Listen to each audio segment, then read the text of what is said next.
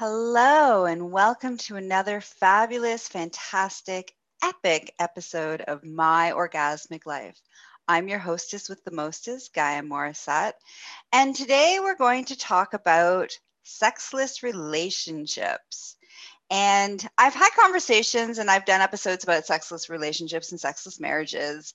Um, but today I want to specifically talk about what happens when your sexless relationship is because the sex in your relationship is bad, awful, unsatisfaction, no satisfaction at all. Okay, so that's what we're going to talk about that. And we're going to do that in two parts. Part one is for all of you beautiful, uh, amazing audience. Uh, and we're going to just talk about it. And then part two is for my exclusive content for my Patreon supporters. And we'll talk about, well, how do we fix it? How do we change it? How do we how do we have those conversations? Okay. So I just wanted full disclosure that we're doing a two-parter. This is our two-parter for this month, and it's all about sexless relationships because the sex is no good and not satisfying. All right. So, oh, a couple other things before we get into the show. Uh, one, today's episode is brought to you by Tickle.life. Go check out Tickle.life. And two, don't forget to tip your hostess. Mwah. All righty. And um, there's a little bit of a delay. So um, between the live and um, the, the recording. So I'm going to periodically go back and forth between the live. Um, so if you have any questions or comments, please put them in the, the questions and comments space. And when I pause to check in with you guys, then I'll answer. Okay? All righty. Let's start with dun dun dun. We're in a sexless relationship because the sex is bad not satisfying. And we don't know how to, how did we get here and how do we get out of it? So, what inspired this conversation, by the way, is that I have a lot of clients and a lot of friends who come and have a conversation with me about how they've been in a sexless relationship for a really long time. And when I start, and there's some key pieces to how people end up in sexless relationships. So let's let's kind of list those first. The first one is uh, not communicating what you desire and what you want which leads to the bad sex part of things. Okay. There's the bodies have changed, um, hormones have changed, desires have changed because um, as you get older, things change, you develop, you grow, your desires change, and you haven't been able to have the conversation with your partner about that. Uh, another reason that people end up in sexless relationships is there's other things going on in your relationship that is causing dis- disharmony, mistrust, distrust, distress, um, other major issues going on that's not sex related. But because those things haven't been resolved, it is now affecting your sexual relationship. Children are also another key factor in why and how people end up in sexless relationships, as children take a lot of energy and a lot of resources, uh, a lot of time, and co-parenting can isn't always easy. Uh, you may not be on the same page which can cause again disharmony which then affects the bedroom uh, exhaustion which affects your energy to whether or not you want to actually engage in sexual activity. So these are some of the factors.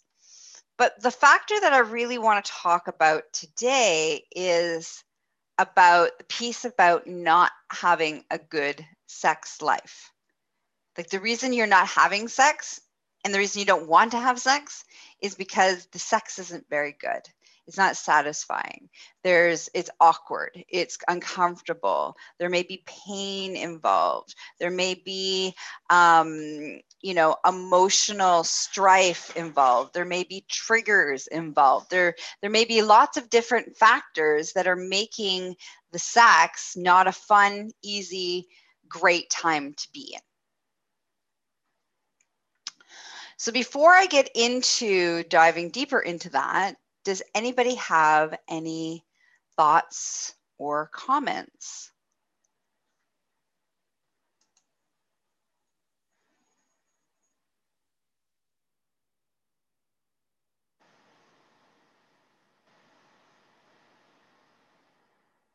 Okay.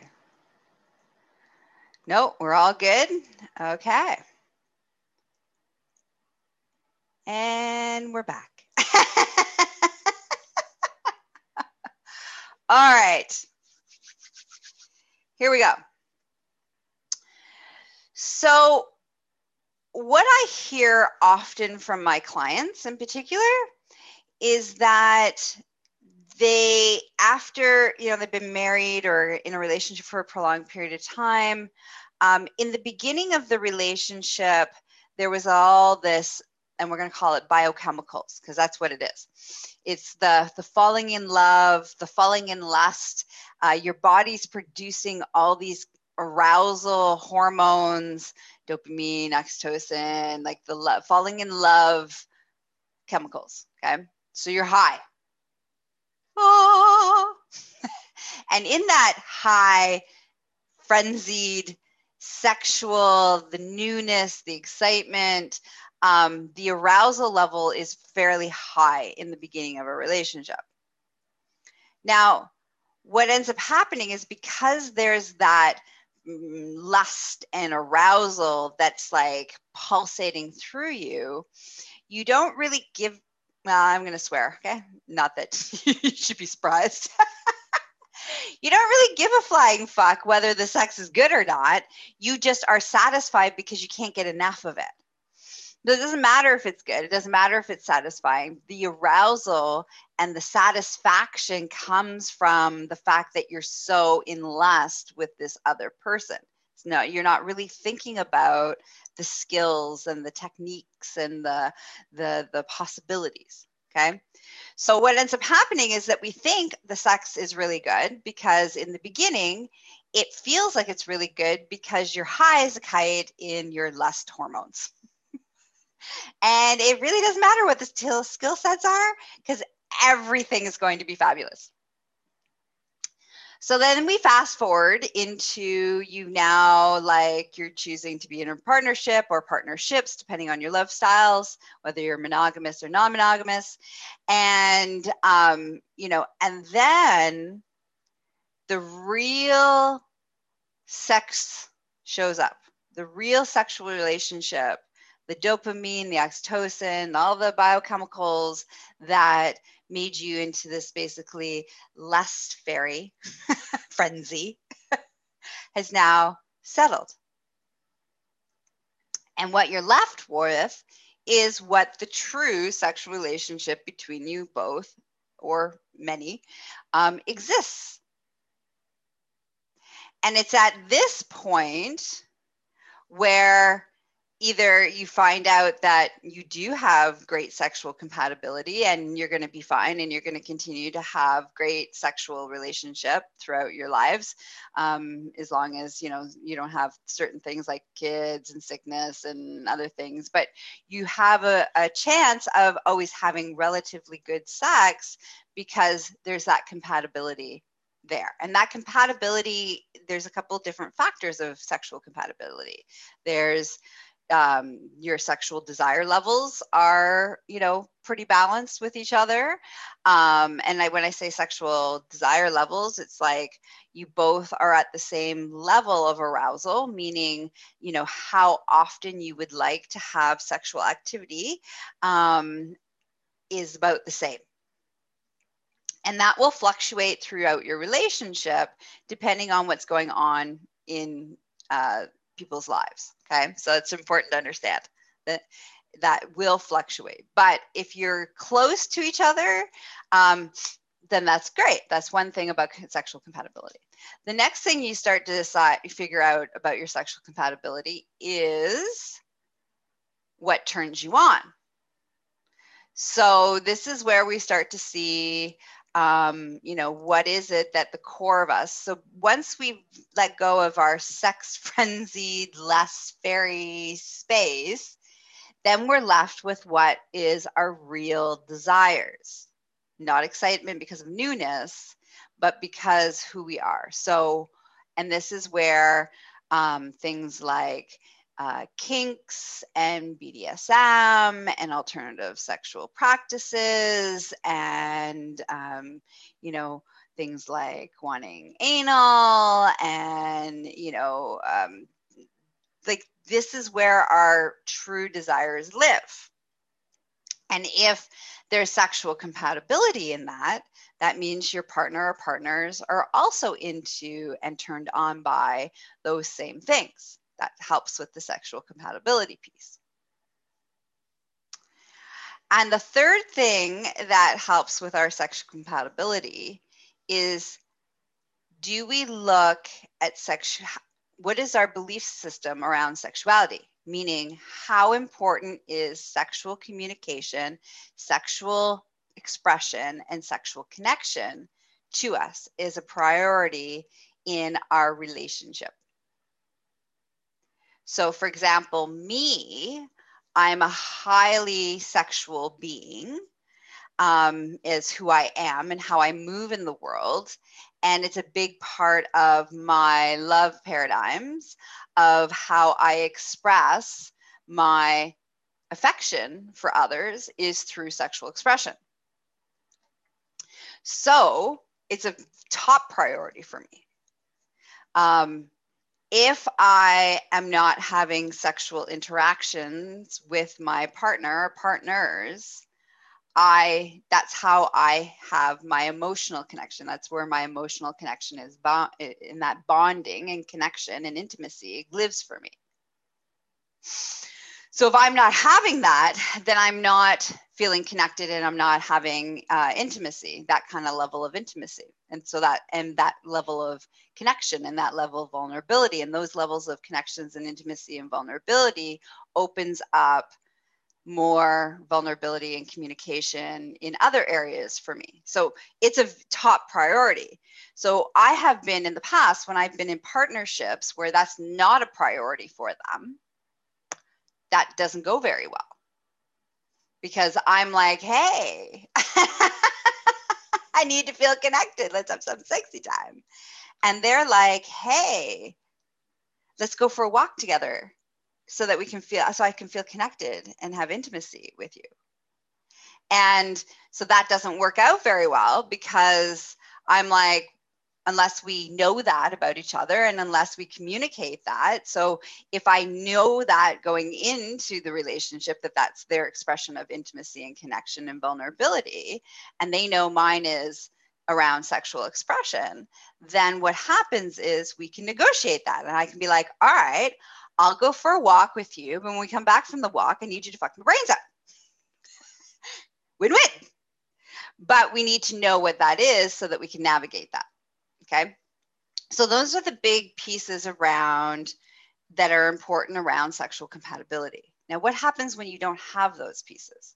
And what you're left with is a partner who really is into anal and another partner who um, really likes oral sex, and uh, the partner who really likes oral sex, um, the person who gives oral sex doesn't have good oral sex skills because the person who receiving the oral sex isn't capable of communicating what it is they like and how they like it. Or they have communicated what it is and how they like it, and the person who's giving is offended, which is what we're going to get into in a second. because they've asked for something different than what the person is doing. So this is where we get, now we're getting into the juice of this, okay? So what happens? Let's check in. Oh, that's great. Um, yes, yeah, so uh, the our live people, uh, one of the comments was, I used to be in a sexless relationship for more than 10 years. Thanks so much for bringing up this topic, Gaia. Oh, you're very, very welcome. And yes, I agree. Not every woman likes anal. Not every person likes everything. It's important that whoever you're with, that you figure out what it is that they like and are you guys compatible? Do you also like it? Okay. All right. So back to our back to our topic. Uh, where was I? Okay. So let's start talking about skill sets. So there's sexual skill sets and there's communication points. Okay. So first of all, let's talk about sexual skill sets. So, we've been taught from a societal standpoint that we don't need to learn about sex. We're just supposed to automatically know how to do it. It's like we were born, we came out of the vulva and the vagina, and we know how to breathe. And we also know as we grow up, we just know how to have sex. We don't, by the way you can have a, a natural affinity to it as like a natural gift, but you don't actually know how to engage sexually. Um, it's not a skill set you're born with, it's a skill set that you learn and you acquire. And it's also important to understand that the skill sets that you learn and acquire vary from partner to partner. Okay, so I really I need to say this because this is really really important. Often we believe we are supposed to know how to and then if we meet somebody who's capable of communicating with us what it is that they want, we can't hear it we can't listen to it and we take offense to it and we feel rejected we feel not good enough we feel like how dare you tell me that i have bad sex skills just because somebody is asking specifically for what they what they what their body needs and desires in that moment. Okay so everybody who's listening i really i'm going to say this again so that we can really drop into it and then part two when we for my exclusive patreon so if you want to know about part two then you're going to have to pay five five dollars um, for that is that we're going to talk about how do we get over those feelings of rejection and not good enough? And how do we practice hearing no? And how do we practice receiving compliments? And how do we practice like how do we do that? How do we navigate the, the this programming? And how do we move out of that space that we've been each one of us culturally and societally have been programmed to believe that if you if your partner ask for something different than what you are doing, that you are failing and that you are bad in bed. We need to change that narrative. We need to change those beliefs. And so, part two, we'll be talking about how do we change those beliefs. Okay. All right. So, how do we? So, let's come back to our two pieces, which is the communication factor and then receiving that information. Okay. So, the first part of that is it's okay to ask for what you desire. I want everybody to take a deep breath for a second with me. Breathe in, exhale, breathe in, exhale. If something hurts, if something's uncomfortable, if something isn't feeling good, if something is feeling good and you want more of that exactly the way it is, it's important to communicate that with the person or people that you are having sexy time with and it's okay. And so, any part of you that feels like if I communicate, that's going to offend somebody, or I'm going to, or they're going to think I'm a slut, or, um, you know, I'm going to upset them, all of those beliefs, all of those ideologies, all of that no longer serves you. This is part of why you're not getting the sex that you desire. You're not getting the satisfaction of a sex of the sexual experiences because you are not communicating what it is you want and how you want it. And each person's body changes and each person's body can change moment to moment depending on where there's many factors of our arousal responses. There's emotions there's physical sensations. There's how much hydration we've had how much sleep we've had. Um, there's a lot of variables that change our body's arousal responses based on these variables. And our partner or partners can't be expected to be a mind reader to get it exactly what we want. We have to communicate that. And communicating that is a beautiful gift to your partner or partners. Okay. Now, second, I'm going to come back into what we were just talking about, which is all about part two, which is when your partner asks for a little bit to the left, a little bit to the right, more pressure, less pressure, the most important thing, two most important things. One, you need to listen and follow the instructions. It's not about you in that moment. It's not about your skill sets. It's not about uh, whether or not you're good enough. It's not about your prowess. It's not about any of those things. It's about giving your partner or partners the most amount of pleasure possible. That is the responsibility of any sexual activity in sexy time consensual, sexy time is all about giving and receiving pleasure. And in order to give the most amount of pleasure, you need to listen to your partner's desires of how they want and what they want. And if that brings up feelings for you, if that brings up insecurities for you, if that brings up rejection for you, then please listen to part two where we talk about how do we get rid of all that? How do we fix that? How do we navigate that? And how do we shift out of that? Okay. All right, I'm going to go check in with our live people, see how it's going.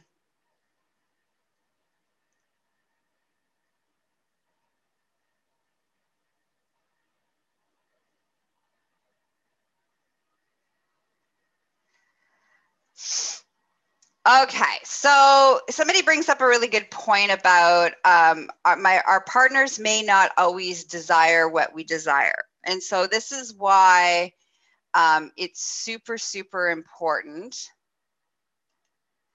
It's super important that we have conversations and communications early on in our relationships for that compatibility space. So, for example, if you really are into and want to explore non monogamy, ethical non monogamy, polyamory, threesomes, group sex, these kinds of things, and you happen to have chosen a partner who's incredibly monogamous, then that is never going to be a compatible fit.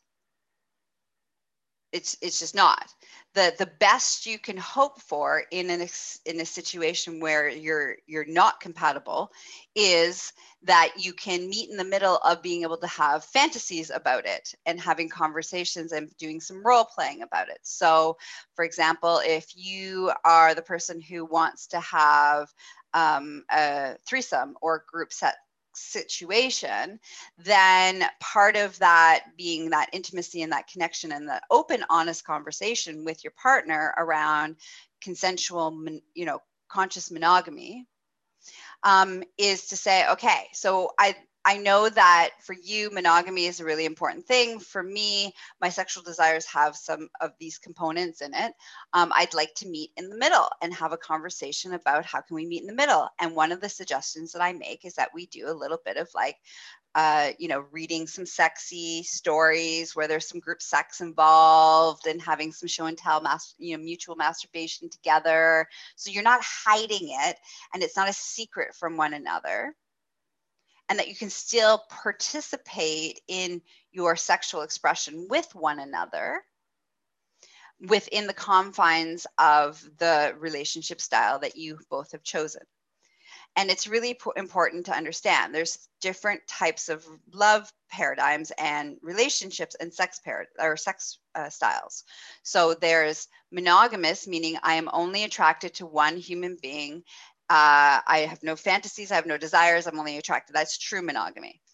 Uh, unhealthy, dysfunctional monogamy is where you actually are non monogamous, but you pretend and feel forced to pretend that you are monogamous, which you're not, because you still have arousal responses and desires and fantasize and watch porn and do all these things uh, in relation to other people, but you may not act upon that piece. Um, but you're forced to pretend that you don't. So there's a lot of stuff. And I've done lots of shows around this conversation. So please go listen to those shows to drop deeper into that. And then the last one is ethical non monogamy.